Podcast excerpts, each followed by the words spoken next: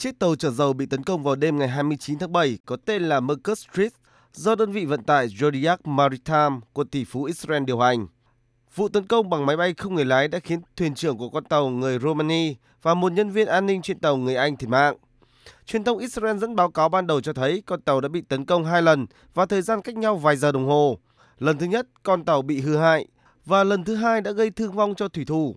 Tuy nhiên, sau đó con tàu đã được các thủy thủ kiểm soát và được hộ tống bởi tàu Hải quân Mỹ đến nơi an toàn. Theo dữ liệu hàng hải, con tàu đã hướng tới cảng Fujairah của các tiểu vương quốc Ả Rập Thống Nhất khi xuất phát từ Dar es Salaam của Tanzania.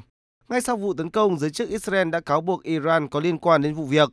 Trong cuộc điện đàm ngay lập tức với người đồng cấp Anh, Ngoại trưởng Israel Yair Lapid đã yêu cầu một hành động đáp trả cứng rắn.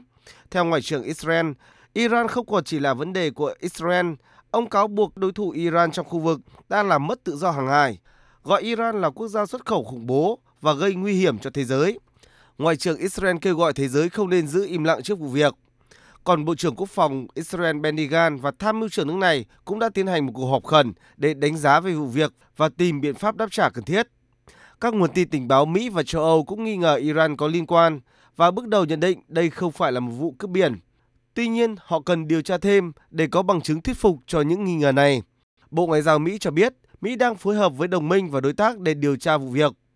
Phía Iran hiện chưa có tuyên bố chính thức, song có thông tin cho rằng vụ tấn công tàu Israel có thể là hành động đáp trả vụ không kích mới đây của Israel nhằm vào sân bay Daraa của Syria, nơi Iran đang có các cố vấn và chuyên gia quân sự.